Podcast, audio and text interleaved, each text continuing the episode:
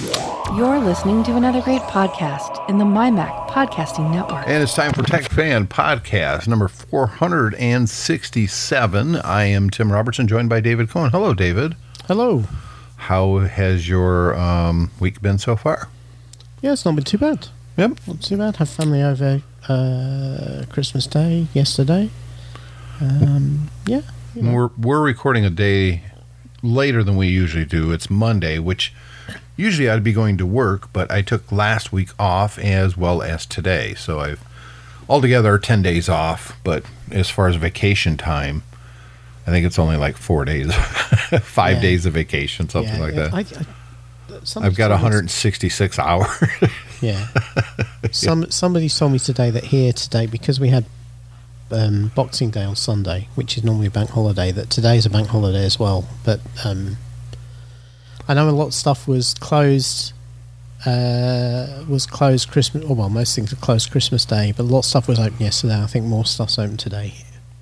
Yeah, we didn't uh, go anywhere other than my dad's house for Christmas. Um, we didn't visit any of Julie's family side. We usually have a big get together, but because of COVID, once again, um, it just didn't happen. So, Yeah. and her dad, in his dementia, is at the point now where traveling because they live in Mishawaka with one of Julie's sisters, and he doesn't do well on long drives anymore or big gatherings. So, Right. Yeah. it's one of those things and um you know i part of me likes not having to go anywhere on christmas you know it's kind of nice to hang around and kind of relax and enjoy yourself but Yeah. you know this is the second christmas in a row that we didn't go anywhere and it feels weird Yeah.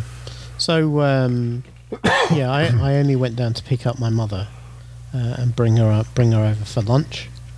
Um, so uh, you know, we didn't really do, didn't really travel anywhere else, um, and not that we would normally do anyway, particularly far. Um, but but it's, I always find it interesting driving out on Christmas Day. Today, uh, this year.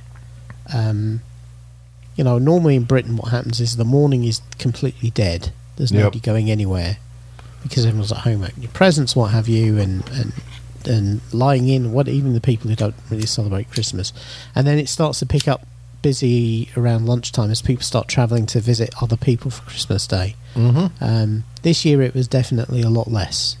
There was the, the traffic, even taking my mum back after lunch in the late afternoon, the traffic wasn't really as busy as I would normally expect it to be, which was kind of nice. yeah oh it, i yeah definitely um, It makes- I, I see the same thing here Yeah, makes you remember, you know, driving used to be a pleasure. It's not anymore.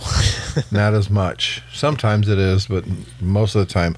Today is a weird day, though. We had, I woke up to some snow on the ground, not very much, and it's been a very mild winter, to put it mildly.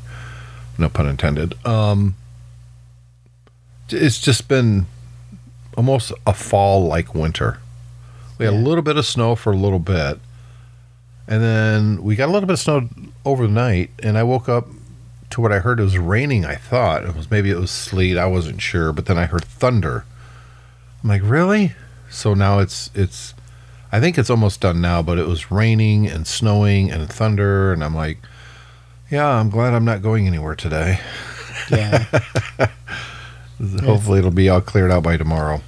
thunder in the winter that is kind of weird. Mm-hmm. Sounds like a country song or something. Thunder in the winter It was uh, like my heart after you left. or or it'd be a speed metal '80s band, Thunder in the Winter, Winter Thunder, or it sounds like a monster truck. Winter Thunder pulls up to the starting line. I never understood the whole monster truck thing. I really don't. It's these giant trucks that you can't do much with, anyways. They crush some cars that always look like they've been pre-crushed, anyways and it seems like the crowd is just waiting for one of them to wreck and fall over. It's ex- it's ex- and they do them most of the time inside of an arena where it's so freaking loud Yeah, that you can literally it, it, it deafens you.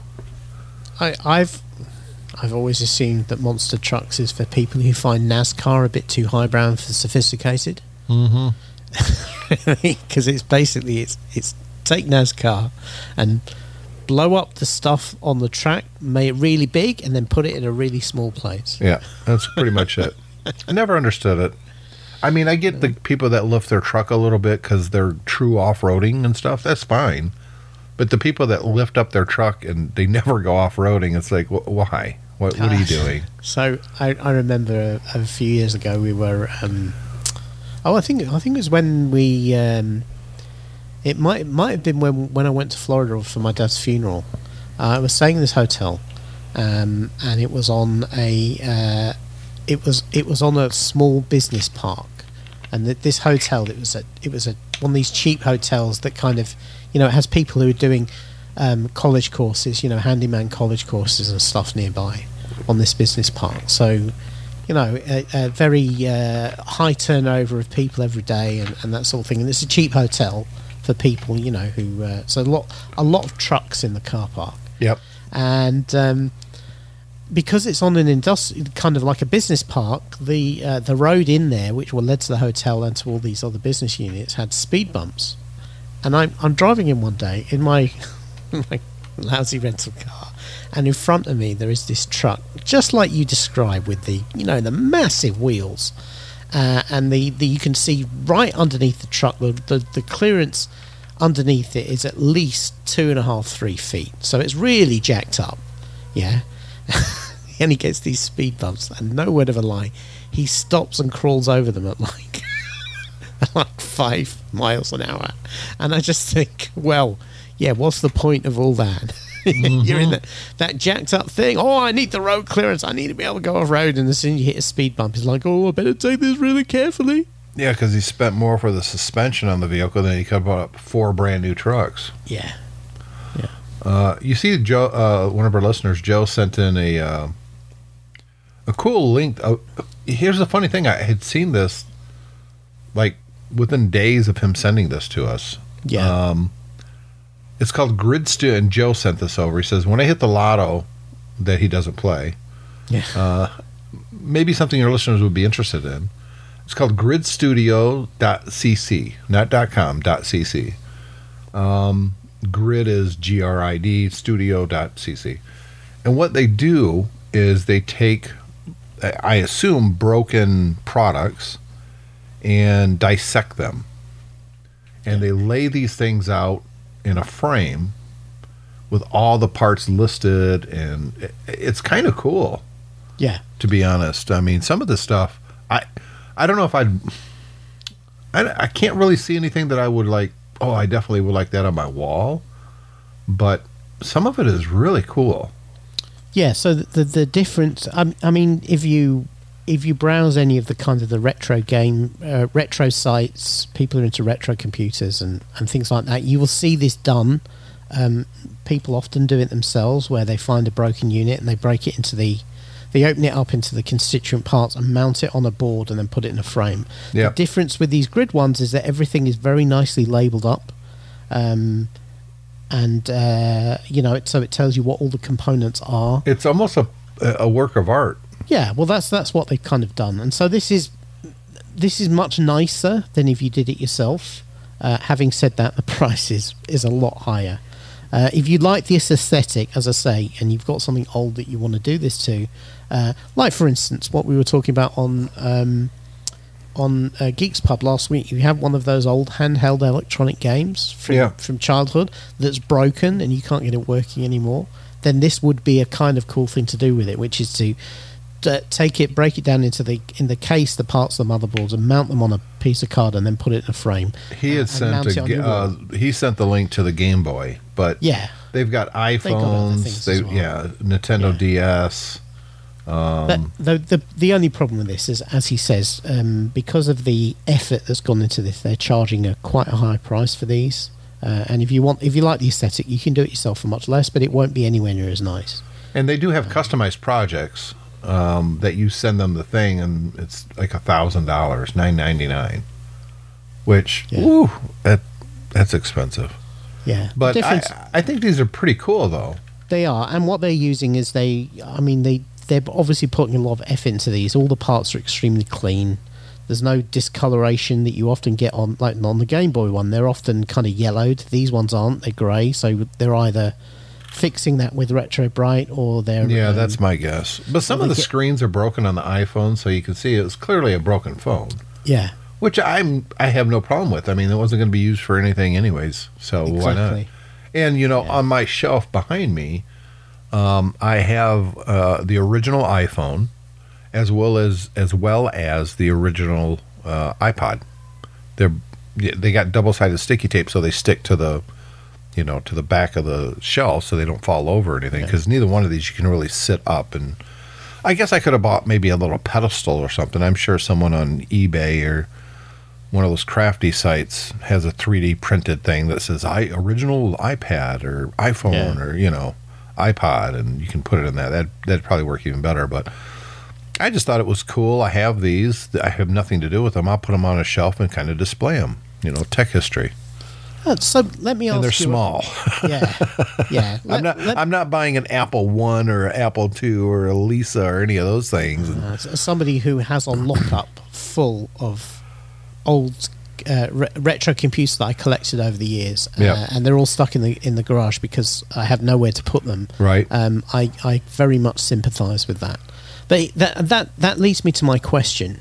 Um, your attitude to kind of this retro stuff is: Do you think it's important? Uh, I mean, from your point of view, is it important for you to have stuff that works and can be used, or do you you- are you not not as? I mean, I mean, obviously, a lot of your stuff is stuff you actually had, and so it still works. But if you if you were going out and collecting stuff, suppose you wanted an, a, an Apple II now to display. No, I don't- Want I one don't- That works. No, I don't you care. One that you don't care. No. Yeah. I, I to me, if I'm if I'm if it's a true collection where these things are in mint condition, yes, you you need it working. If you want it for a shelf, for a display, uh, an Apple history or something like Yeah. that, then I don't think it matters as much. It could be gutted for all I care. Like Yeah. I bought the Mattel. Um, oh, what the heck was it called? Television. No, well, I've got. I think that's the Intellivision is one of the only rare. So well, it's not really rare, but vintage video game systems I don't have. Right. I could have bought one 500 times in the last Yeah. two decades. I just chose not to um, because I don't have any nostalgic feelings for them. I never owned one, nor did I even want one, to be honest. But um, no, my first computer, I forget what it's called now, and it doesn't matter. I bought Aqua- one. Oh, the Aquarius. Aquarius, thank you. Yeah. I kept thinking Aqua, and I'm like, that's Yeah. that's not Aqua. The Aquarius, it works. I'm told when I bought it. yeah. I never plugged it in or hooked it up to anything because I, I don't care. Yeah. You know, it was more for the aesthetics. So if I'm just collecting for aesthetics, then it doesn't matter. As long as it Yeah. looks good. I don't want something that's all scratched and beat up Or yellow. or yellowed. Yep. Yeah. Now, I, I have been browsing um, eBay for vintage handheld or table game systems. Okay. yeah, Um, me, me too. After us discussing it last week, And did you I- buy any yet? I haven't. No, but I've Did- got I've got a couple Yeah. that are older. That, well, wait a minute. Let me go. Maybe I did buy something and I don't remember. Let me look. Go to my purchase history on eBay. Uh, oh yes, I did actually. I forgot about that one. It's it's it's coming this week. So, so a- anybody who doesn't listen to Geeks Pub, um, uh, we last week we discussed um, the toys that we that we enjoyed and had fond feelings for from our childhoods, uh, and we did get into. It was a slight digression because one of my uh, a digression because one of mine was was Merlin with the handheld electronic game, the Right. red thing that kind of looked like a phone. Um, and then we started talking about those things because we were, we kind of got on a bit of a tangent. And yes, I did exactly the same thing after after that show. I thought, hmm. Uh, we we did look at briefly at eBay on the show and uh, and looked at some of the prices. But I, I did a bit more browsing afterwards. I ended up buying two. I bought couldn't get the original Red Merlin. Um, that does seem to be quite rare, and when you do find one that's working, quite expensive. But I found the sequel to it called Master Merlin. Yeah. it was go it was going for twenty pounds. Yeah, nobody wants it. Yeah, uh, and this has nine different games than the original thing. And it, it say one of the other reasons people don't like it, it's butt up compared to the original one. It's butt ugly. It's like, you know, it's big, chunky, grey, not remotely aesthetic at all compared to the original one. It actually looks quite horrible. Um, but you know, it was close closest I was going to get to Merlin. So um, uh, yeah, it, it kind of looks like they took the original one and stuck it in a big grey plastic surround and then made the whole thing grey. It's really quite nasty. It hasn't arrived here yet because obviously Christmas. Um, and the other thing I got, and I did mention this on the show last week, was I uh, again for twenty pounds I got a split second, which was another Oh, game yeah, yeah. they did. Yep. Now split second, I I didn't have one, never had one, but I've played it before, and it's really kind of cool. Um, and so I'm I'm looking forward to getting that. Both fully working, and again, not very much money. I just I was going to send you a link, and I decided not to. But I did a link. Well, I could send this to you if I want. Um, some of the I bought a couple months ago. Uh, probably my favorite was um, other than the ColecoVision that we talked about was um, on Geeks Pub was these Pac-Man games, handheld games Yeah, and I don't remember owning any of them. Well, I bought one that actually I bought two. I bought what's called Pac-Man Two, and one was called Puck-Man, but it was Pac-Man. and I'm familiar with both of those because at the time those were out, and these were everywhere. After Pac-Man became big, basically everyone was just knocking it off. Um, and Pac-Man there's- Two was black and blue. Yeah, And and, and, then- the, the thing about Pac-Man Two is it has uh, it's a two-player game. You can play against each other at the same time. It has Yep. controls at either end of the of the game. So I have that, and I also have the Tomytronics Pac-Man, which Yeah. was yellow, almost looks like a Cylon face or something. Yeah, I've got both of those, and uh, they both work. In fact, the the Tomytronic ones, I've been looking at that one for years.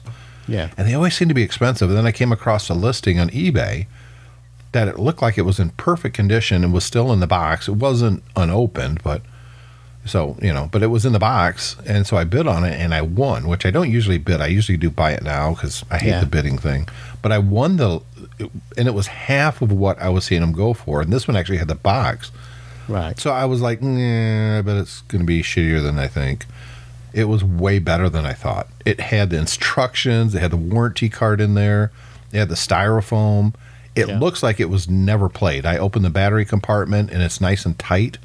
Yeah, Um, and it doesn't, there's no battery rot in there at all. I couldn't believe it. Now, That's- I haven't, I haven't put batteries in it to try it. right. But then the same week, I also got the Pac Man 2, and that one I did try, and it was in really good shape. Both of those are on the shelf behind me. But Yeah. one that I've looked at for years because it is my favorite game, and I've never got one because they're generally pretty expensive, over a $100, is Burger Time. And they didn't sell them in the U.S., they came from Japan, even though it's all in English, which I thought was odd. Um, but no, I, I finally got one on eBay. So So this is a, a vintage one. It's not a modern one. the Burger Time? Yeah, Vintage, yep. But what I was getting at was I just found a website that you and I may end up spending a lot of money on. no. Uh, I'm going to put a link in the show notes. You got the show notes open? Yeah, So it's called vintagetoyemporium.com. Oh no. Yes, and it's This is eBay for vintage toys. yes. Well, it, it's not you. It's just buy it now. Yeah. So it looks like they have stock. They're not. It's not a, an eBay oh, thing. oh, it's not. Oh, right. So it's not people selling their own. It's it's they're they're getting stuff in and reselling it. yes, Okay. So with it, I, I can see a Burger Time here on the front page. Is that the one you have? that's The, uh, exactly the one. the I- LCD Yep, one? and I got it for sixty. Wow. Mm-hmm. Oh, Yeah. they got a Merlin, a Master Merlin Yeah. for twenty seven ninety five. Now you can see how fugly it is. I don't know. It's not a. It, you said I thought you said it was beige. No, no, uh, grey. It's black Yeah. and grey. Yeah. Yeah, uh, it's not bad. But they've got a lot of stuff on here because I collect electronic games. I don't care about toys or action figures or stuff like that. Um, but they've got a lot, a lot of stuff up here that I'm like, oh, ooh, ooh, ah. Yeah. I mean, some really. In fact, I'm going to Um, keep a link of this. Uh, put it right underneath the PlayStation Plus. Um, yeah, they got a lot of stuff, man. The good thing about this is it collects together what a lot of these things look like. So if you then if you then come across them, because one of the problems we have now, like for instance, if you scroll down, there's about halfway down, there's a, a vintage 1977 Mattel handheld football game. Yeah. Now I had one of those as a kid. It was really really fun. Um, the problem is it has been a lot of these now are being reproduced, and when they're sold, if you find them online, like it's particularly on eBay or something. Which one are you looking at? Um, it's about halfway down. It's kind of a beige thing. Um, what? Oh yeah, yeah, yeah. I Yeah, see it. see yeah. it? Mhm. Yeah. I had that one. Yeah, I, I think a lot of people did. And it was it used um, it had no graphics. It literally used little um, LED dots. uh, yeah, LED pips on the display to represent the represent the players and that sort of thing. It was still pretty fun for the time, um, but the thing, that one in particular, I know has been reproduced in more recent times. And very often, if you want the original one, you'll go looking online, and then you'll not realise that they're selling a modern version rather than the original one. And of course, they jack the price up because nostalgia. Yep. Um, and obviously, if you're collecting, you probably want the original one rather than the uh, rather than the modern version. This is a very cool website. It is, yeah. So, so anybody out there who is into um, this kind of thing, there you go. Um, they even have what's Toy Talk? I bet it's a podcast or something. It looks like a blog site or something. Uh, toys. They have uh, motorized, older prototype diecast action figures. I mean, if you don't want to go through the whole eBay thing, may I, and I haven't bought from this site, so I can't really say. Yeah. But I don't know. There's something about this that oh, they got board games too. Oh, really old stuff. Not a I- lot I mean, there. The, the, these sorts of sites are great if you just want to see pictures of these things again.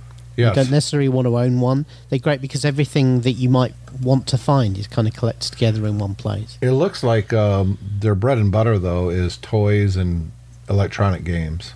Yeah. Alien Chase, 1984. I remember seeing that. Uh, I remember Electronic Quarterback, which was kind of like the football one. Yeah. It this is pretty cool. I mean, the one I always wanted was that Donkey Kong Jr., but even here it's two hundred nineteen dollars. That's I'm not spending that kind of money. I was I was I always preferred the aesthetic of the original Coleco games rather than that one because the original ones kind of do look like shrunk down arcade machines, whereas the Donkey Kong Jr. doesn't. No, it doesn't at all. But I, because I had the original Donkey Kong from Coleco, this was it looked different and it looked you know, I, uh, so I kind of wanted it be, just because it was different. Yeah. Hmm.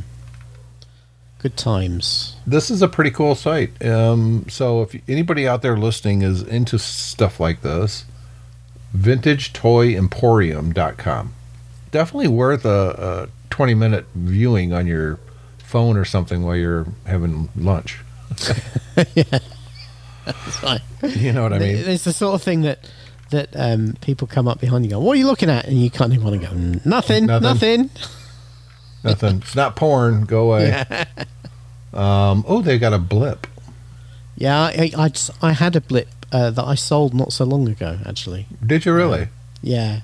Um, Wow, Because you know they've got a good price on it too. yeah, blip blip was kind of it was kind of really weird because it was electromechanical. But the thing is, mine was starting to degrade, and I didn't want to see it. Yeah, most of these you find on eBay are broken, not working. They had Mine a was- driving game too. I think it was the same company.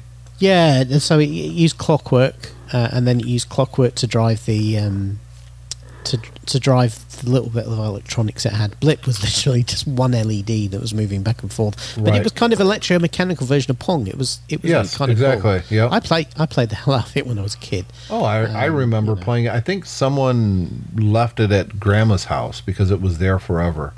Yeah. And you know, every Christmas we would um, hang out in the basement, and my cousin Misty and I, and play stuff like this, these handheld video games, Yeah. or listen to records, or So you know. Blip Blip was it was very and, that's sometimes the thing you miss from modern toys. It was very it, it was very cleverly designed. Yes. Whoever came up with Blip to turn turn that into a toy that that was affordable to make really was because effectively the LED that represented the ball for Pong would go back and forth between three different spots on, on either side of the playfield, but it was driven by a clockwork motor that you couldn't see because it was all hidden underneath a Yep. dark screen.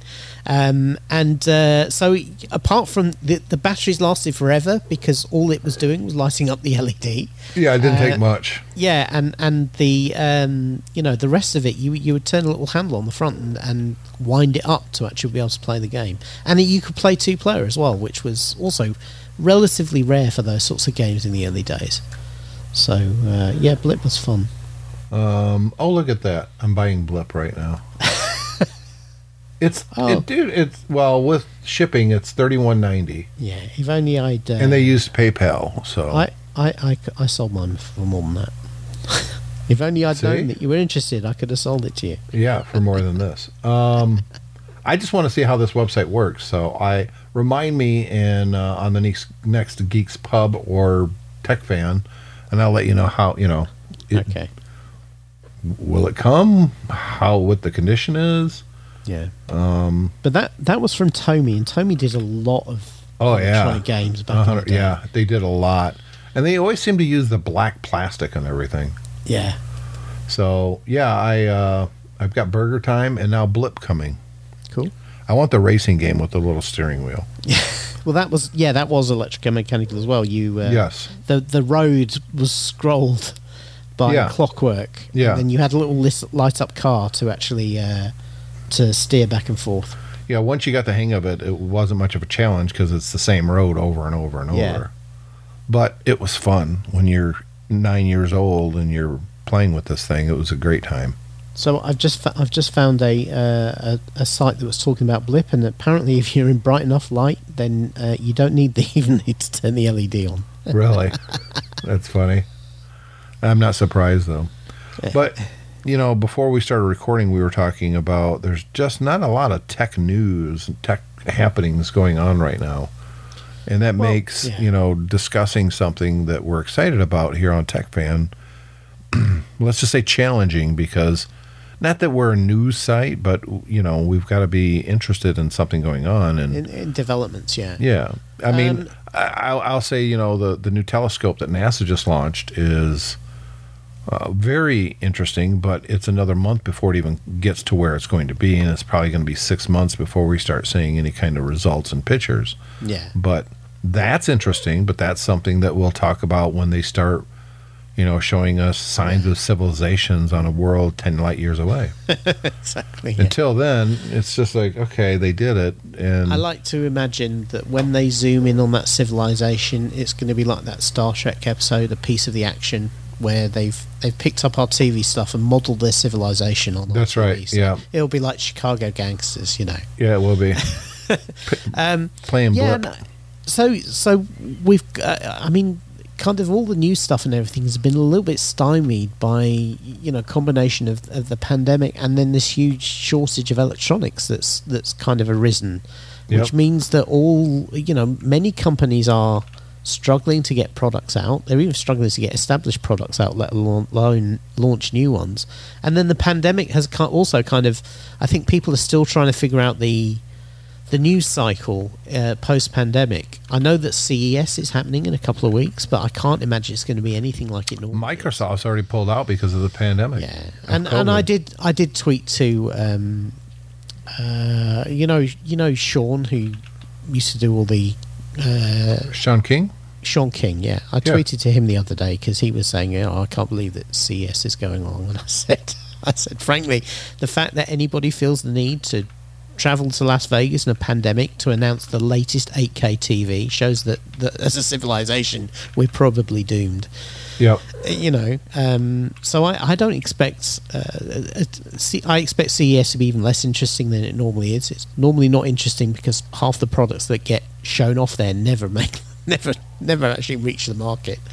Um, but uh, but yeah so it's it's kind of a it's kind of a weird time really in terms of in terms of developments and and what's going on that's new. And and I think we might the, the rest of this year might be a little bit like this, where there'll be less um, kind of new product launches because I think a lot of the stuff that we've seen in the last six to eight months was stuff that was obviously well developed well before the pandemic, and over the next year, I think we're going to see the effects of the pandemic in people's ability to bring new stuff to the market. He, I, I was just kind of browsing around and I found something that, and it's bringing up a bigger question for me. Go on. There are still a lot of people who use mice and keyboards, yeah? Oh yeah, I do. Yeah. Why don't we have storage devices built into those? Uh, what kind of? Uh, Have a little what, like SS SSD. Yeah. In, in the keyboard because most Yeah. people most people use those wirelessly now. Yeah, but if you wanted to use it as a hard drive, just plug it in. Yeah. Or you can still do it wirelessly. It would just be extremely slow. Yeah. I Or- a Kickstarter. Well, there's a company that's doing it on a mouse, but I thought, well, why not a keyboard? I mean, because you get super small SSD at one terabyte. I mean, you can you can load this thing up with a whole bunch of little slots, and you just slide in your own hard drive, and hell, you got a little RAID right there on your keyboard. Well, I, I don't think I'd want something quite that sophisticated, really. I mean, I uh, my media server that's sat right in front of me here is running off a 256 gigabyte USB drive, and it, you know, for media, it's fine. You don't need high data rates for that. So But I'm talking about just storage. It's just yeah, storage. What, I, what I'm saying is, you could build 256 gig or 512 gig of uh, EMC, eMMC or SD card type storage into any anything like a keyboard or a mouse really easily, and you could just make you know you wouldn't it wouldn't have to be swappable. You just make it available to the system every time you put the USB card card in. Um, and uh, people, I guess, I suppose maybe the reason is is that I mean, do you think the need for separate storage is kind of going away? yes. We most of our devices now have.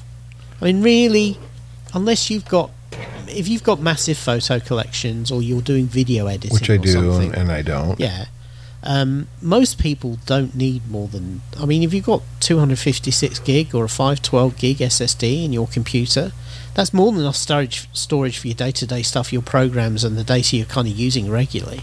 You know, the big problem now that I see, and it's been around for a while, is that so many people are not backing up their photos at all. They're Yeah. taking all these photos on their phones, especially older generations, people in their 70s now, and they don't know how to what they don't know where to what to do with these photos. I mean, if if it's on the phone, maybe it's on Facebook or Pinterest or something, but that's it. There is no backup. If, if they lose their phone, they lose all these pictures. You know. Yeah, I, I mean, I, I don't know what it's like on the Android side, but obviously Apple encourages you to Use iCloud. iCloud. But uh, again, the the difficulty is with with that the difference between printed photos or, or, or developed photos as we used to have them is you, you you would either have them in those little wallets or you could Yep. stick them in the book if you were more organized. After you're not around, people can still pick them up and look at them. They don't get lost. Um, what we have at the moment is they're kind of every, they're locked in everybody's personal kind of area, uh, and by design, those areas are designed not to be available to anybody else for privacy reasons. But the problem is if you, you know, if if you go away for one of the various reasons you can go away on a on a daily basis nowadays, um, if you've not specifically made provision to allow people to access that stuff, it's lost. It's it's ne- you're never going to see it again. Um, and I, I do, you, you are right that that people may lose entire families worth of memories just because when somebody goes, they've got no way of getting them back. You know, if you're the principal photo taker in your family, and, and very often, um, one of us is. You know, it's normally either the mum or the dad, is the one who who likes to take pictures of all the kids. Uh, and uh, yeah, if if you lose access to those accounts, those pictures are lost forever because you'll never get them back.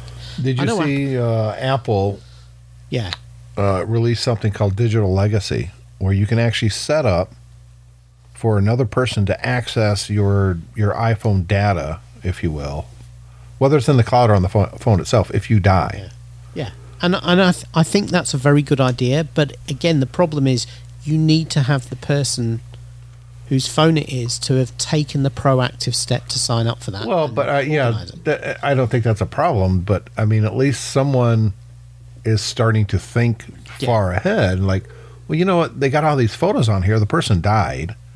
Nobody knows their passcode. We can't unlock it here at Apple. And even if we could, who do we unlock it for? The wife, and then all of a sudden you find the pictures of the mistress. You know. Well, that well that that's that's a separate problem. Is that is that? But no, I mean, no, it, it's part of the same problem. But who who do they give the phone to? Unlocked. If even if Apple could unlock it for someone, which right? they can, which they, can. Don't get don't get me wrong. They can. They don't have for all their privacy stuff.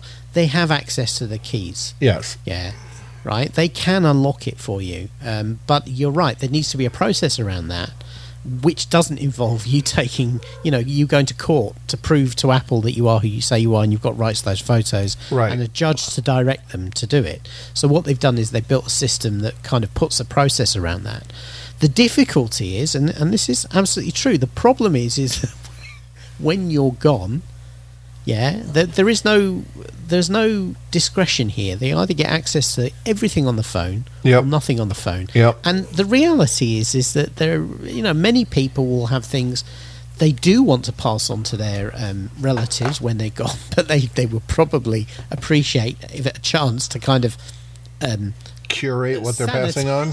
curate, sanitize, call it what you will. Yeah. There will be stuff on there that, that, that is still private, and they don't won't want to do. They won't want them, their family to see it. And What's this what's this photo album- or things like that. What's but, this you know, photo album called? Spank Bank. What's that? for?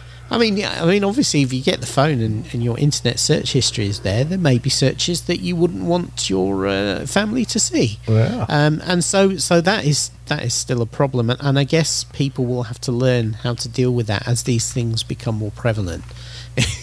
you know, basically, you know, people will have two phones. They'll have the naughty phone and the family phone. Yeah. Um, you know, um, I uh, and and and I'm not I'm not I'm not talking about people up to anything um, untoward there. I'm not talking about people who you know look people have affairs. It's they're adults. They're allowed to do that, all that sort of thing. But the problem is you don't want that to be your legacy if you get No. hit by a truck.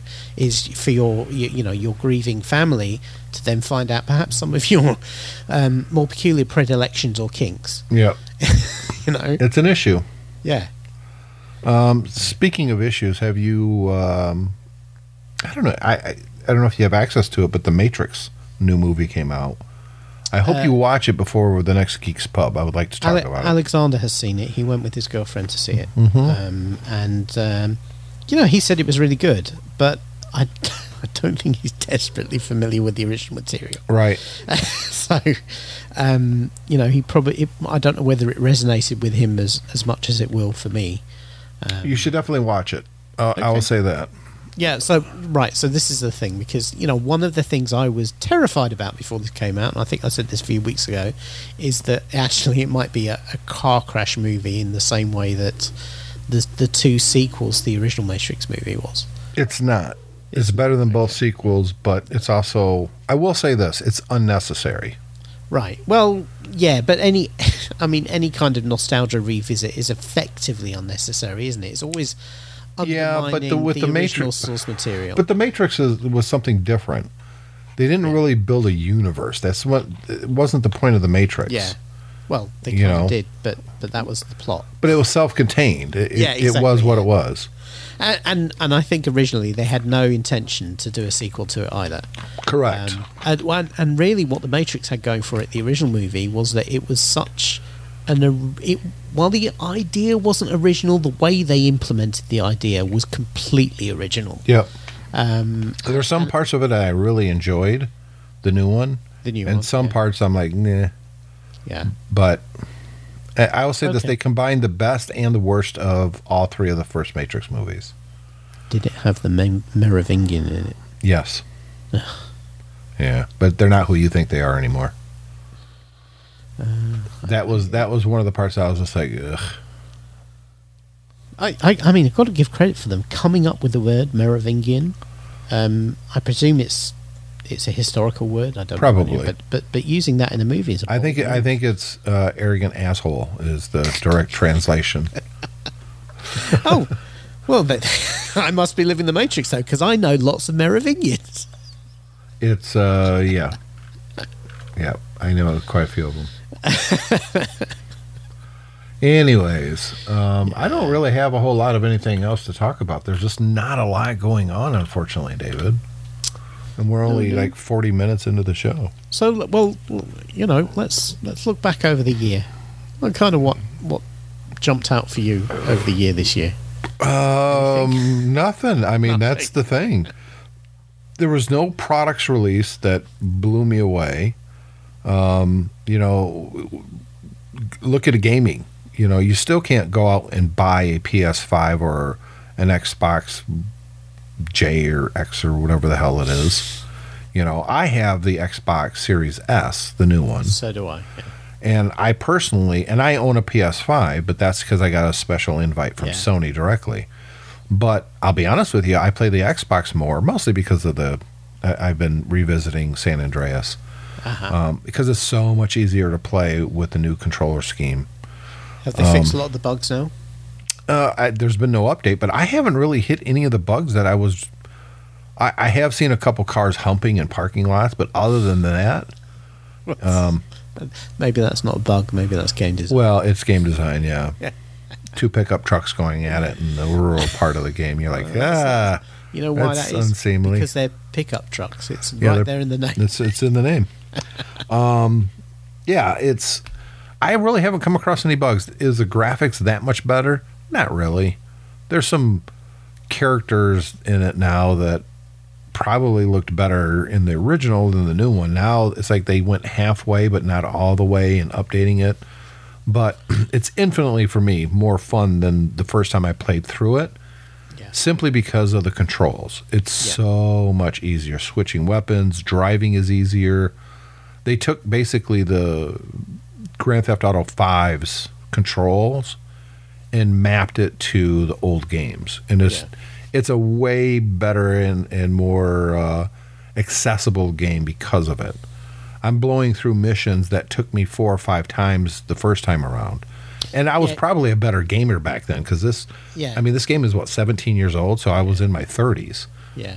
I, I've had very much the same experience uh, recently. Uh, anybody who's listened to the show before knows that I'm a really, really big fan of Space Sims and Wing Commander in particular. Yeah, Um, so just before Christmas, I actually picked up a new computer. Well, it's new to me. It's a Microsoft Surface Book, Yep. the original one from 2015.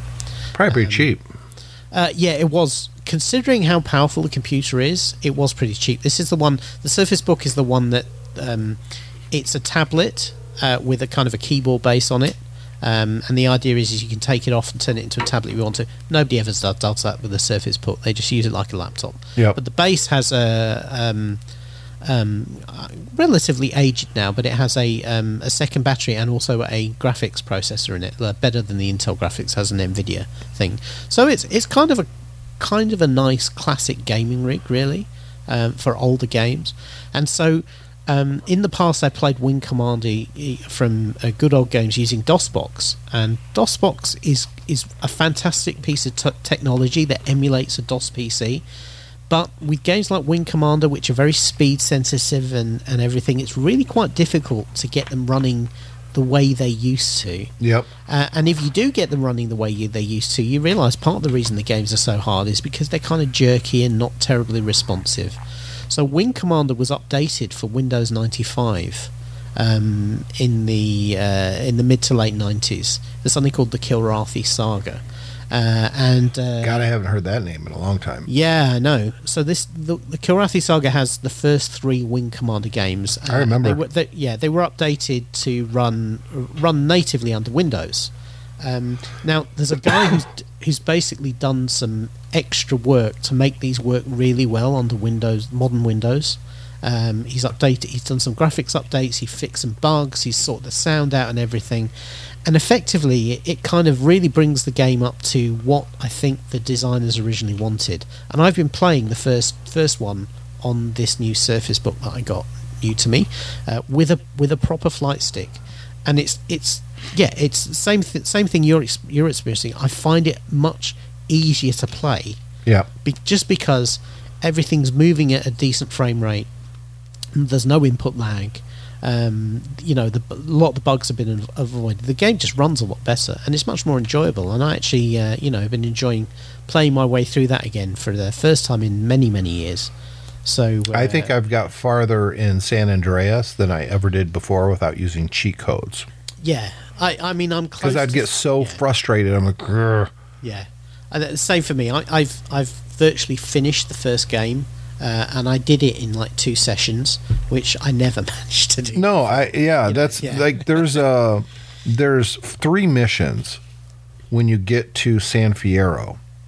Um, with this one character that you have to control. Oh, geez, the remote control helicopter, which is the easiest of the bunch. Yeah. a remote control plane where you have to shoot like f- six different targets. Mm-hmm. That one on the original PS2 was almost impossible to play. It was so difficult. Yeah. I spent like a week just getting past that mission, and I wasn't even having fun. I was getting so freaking frustrated. Yeah. I blew through it in two times this time.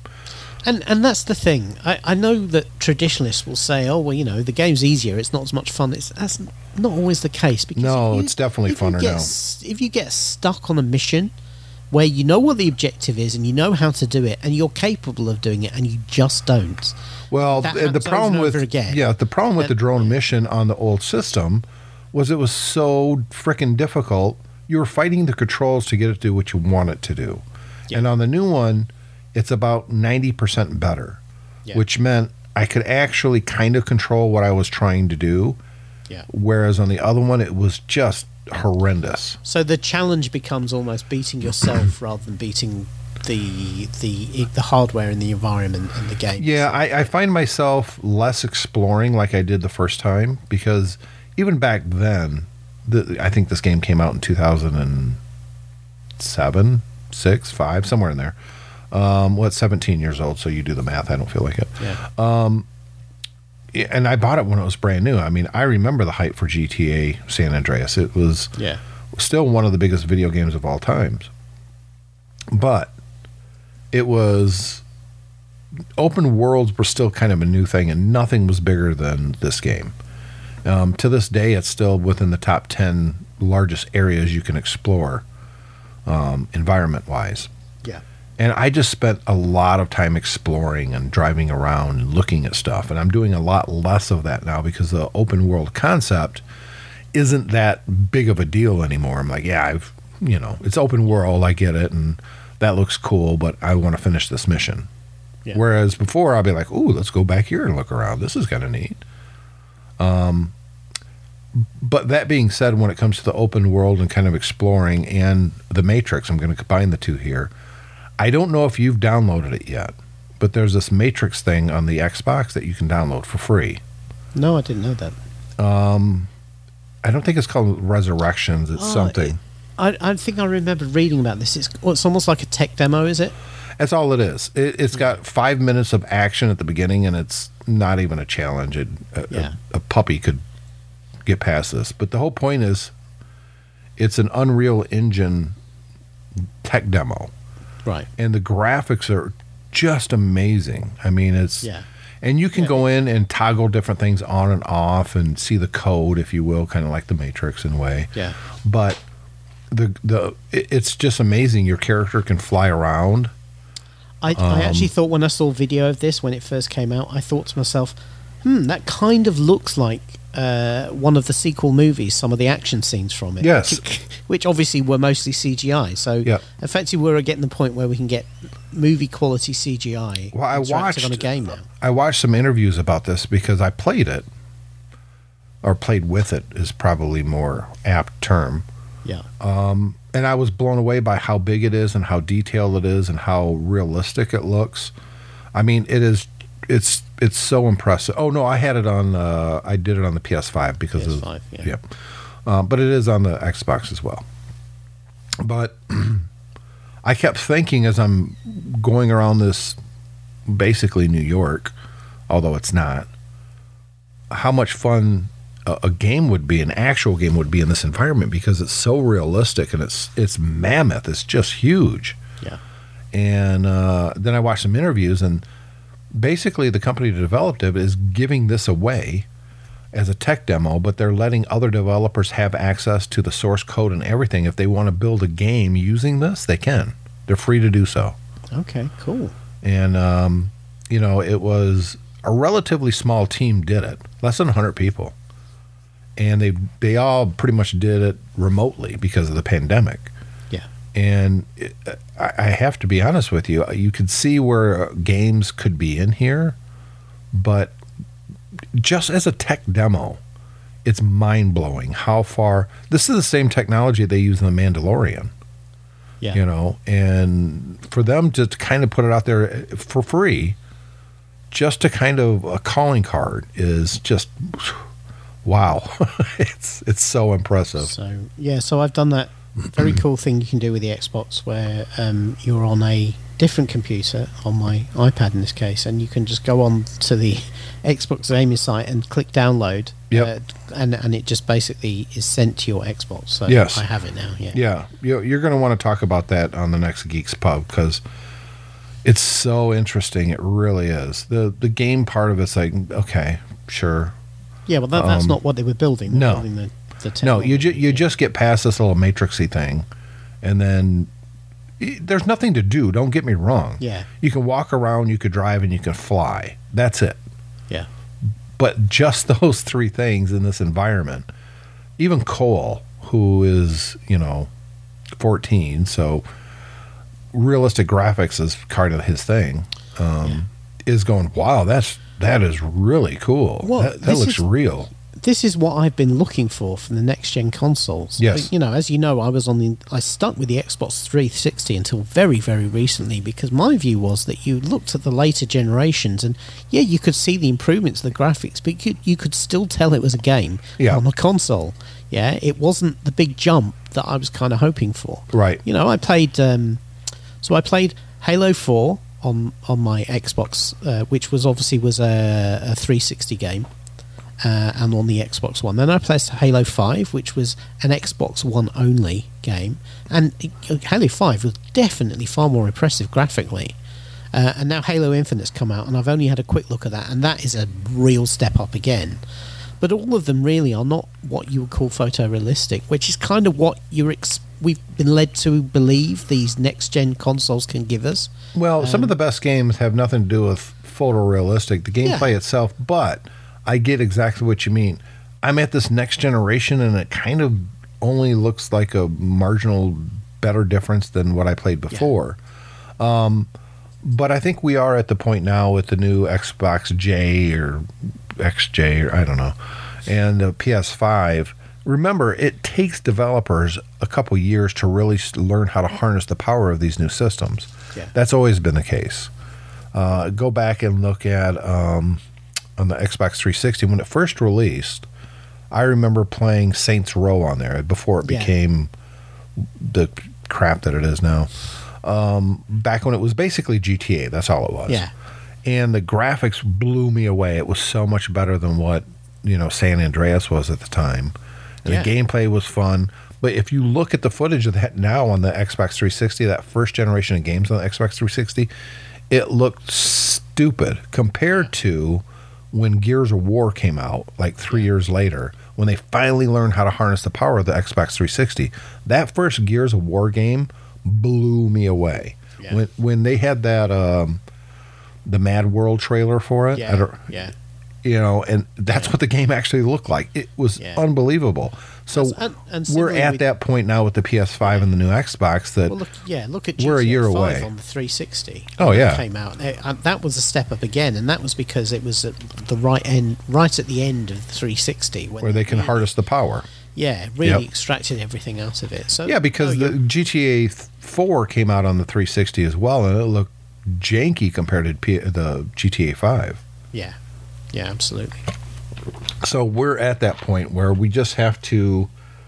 That's why you don't need to get the first the the beginning of this new generation. You don't need to get it right away because Yeah. there's nothing out there to really do with it.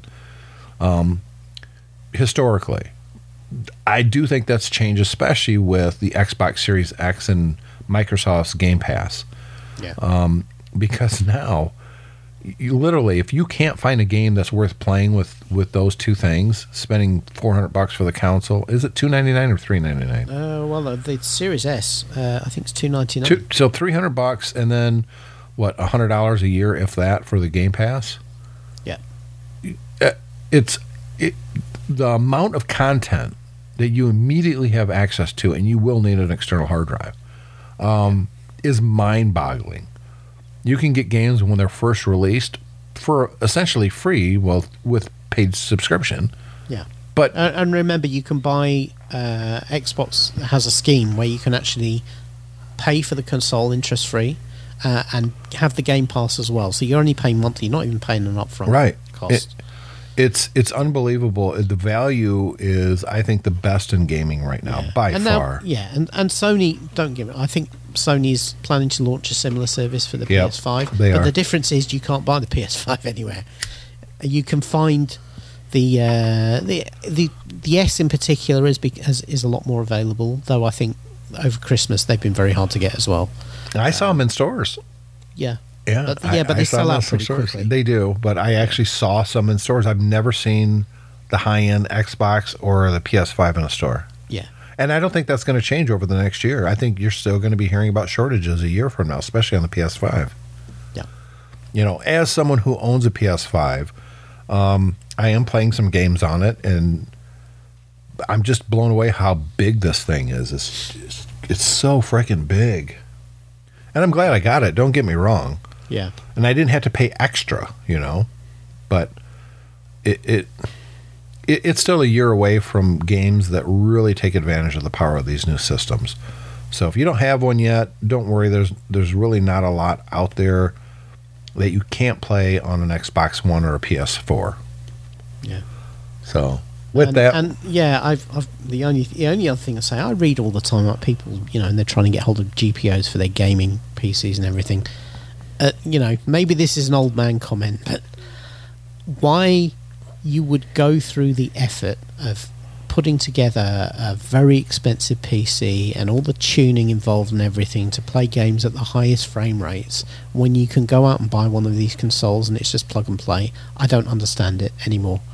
You know, Um, uh, now may, may, as I say, maybe it- that's it's- I'm it's a mentality. Can't be bothered. well, no, because know, we did the same thing back in the day. Yeah, but back Uh, in the day, there were yeah, the PC was the only way to get certain qualities of games. It's not like that anymore. That's that's kind of my point. Most I of agree the with games you. play on the PC are available on console anyway. Yeah, but you can actually build your PC today, and you can't get a PS5 today. So I Uh, will say that, Yeah, no, that's unless you want a graphics card, because good yeah, luck but, with that. yeah, but you can get what, what we're saying is you can get an Xbox and get ninety percent of that of that um, quality for probably ten percent of the effort. Yeah, but I think part of the high end gaming PC thing is is kind of the rolling your own. You know, I think Yeah. that's part of it. That it's not just playing the games. It's you know, I built this, even though it's just all plug and play at this point. Um, I, I think that's just a big part of it. I think people like tinkering. I don't. I don't have a problem with it I, I don't. I'm not saying I have a problem with it. I just don't understand why you would. Um, because it's not the gaming PC itself that matters. It's the journey. It's- It's, it's putting it get it. together. Yeah, that's that's what it's That's about. okay. And I I get it. It's the same way with these people that build these racing sims where they have three screens and a. I mean, it costs more than an actual car. yeah. You know, the high end one of those systems that you you source the different parts and the cage that the seat goes in and a shifter Yeah. and a steering wheel and the screens and you're talking twenty five thousand dollars with the high end PC to drive it all and it's like and they got pneumatics so the th- whole thing kind of moves and uh, it looks amazing, but you could you could have freaking bought a Yaris for that price. You could bought a Corolla. You could buy. I mean, come on, what are you doing? But So, it's it's the it's the whole you know getting there and making it. Yeah. I think that's what Yeah. it is. So what you've just said reminds me about one gift I did get on Christmas Day from my mother that um, I will have to report back to you on. Alexandra and I have both been given a uh, and one of these experience days where we get um, get an hour in a fighter jet simulator, Wow, that'd be cool. like a you know like a full Mhm. military simulator, not just you know um, a, a PC, but actually a full motion simulator. Uh, and uh, I'm looking forward to that. I almost got an invite. I backed out because I was doing some work for the balloon festival many years ago online, and they thought it would be cool to do um, some video on the the website, and uh, I didn't do it. But No. one of the things that they were talking about was possibly riding with the Thunderbirds. Right. Uh, no. Those guys are. Uh, no, I'm not doing that. Yeah. I'm, I'm not scared of flying. Obviously, we both, you know, flown all over the place, but Yeah. that's different than being in a fighter jet pulling 10 Gs. Hmm. Yeah, I did when I was when I was um, at school, at boarding school. I did some uh, air experience stuff with the RAF, where you would go up in a in a dual control um, turboprop plane. Um, kind of the, the thing was called a chipmunk. It was a trainer. It was, you know, it was it was, it was what they used in the fifties to train air, air, Right. um, train combat pilots. So, but the thing, this thing was full aerobatic capable, uh, and we would go up and we would learn how to fly, uh, and then we would get to do, uh, you know, loops and rolls and barrel rolls and all that stuff as well. And um, so it was a lot of fun. But I tell you what, I wouldn't do it nowadays because um, the stresses on your body from doing that, you just don't realise what they are until you actually try it. Yeah, I, I'm not Yeah. interested. Yeah. Uh, so- I mean, I am, and, but I and, and that would be turned dialed up to eleven in a fighter jet versus a, you know a prop driven thing from the fifties. So uh, Well, they they put a puke bag back there for a reason. well, yeah, we all had them, and um, don't think I ever used mine. I did once nearly make the pilot panic. We're, we're in this plane, so the, the way it works is you're sat in front of him, and you have a, a literally a stick in front of you, um, and so he hands control to you. It's very formal. He said, "You have control." There you go. You go. I have control, and then he goes right. He said, "What I want you to do is to line up the plane towards that cloud bank on the left." So I turn the plane towards it. He says, right, he says, now you see at the bottom of the cloud bank, there's a separate layer of cloud. I want you to point the nose down towards that. So I push the stick forward a bit. And he goes, no, a little bit more than that. So I push it forward a little bit more. He goes, no, a little bit more than that. Well, I pushed it very far forward. and all I heard from this actual RAF pilot in the back was, Christ, not that much, as he yanks it back. You're you're evil. I was just doing what I was told, man. Well, you know. So with that, we're going to wrap up Tech Fan. Uh, hopefully, you guys enjoyed it. We'd love to get feedback from you. It's the show at techfanpodcast.com. You can find us both on Twitter and Facebook under TechFan Podcast. And of course, we hope that you listen and enjoy our sister show, which is The Geeks Pub.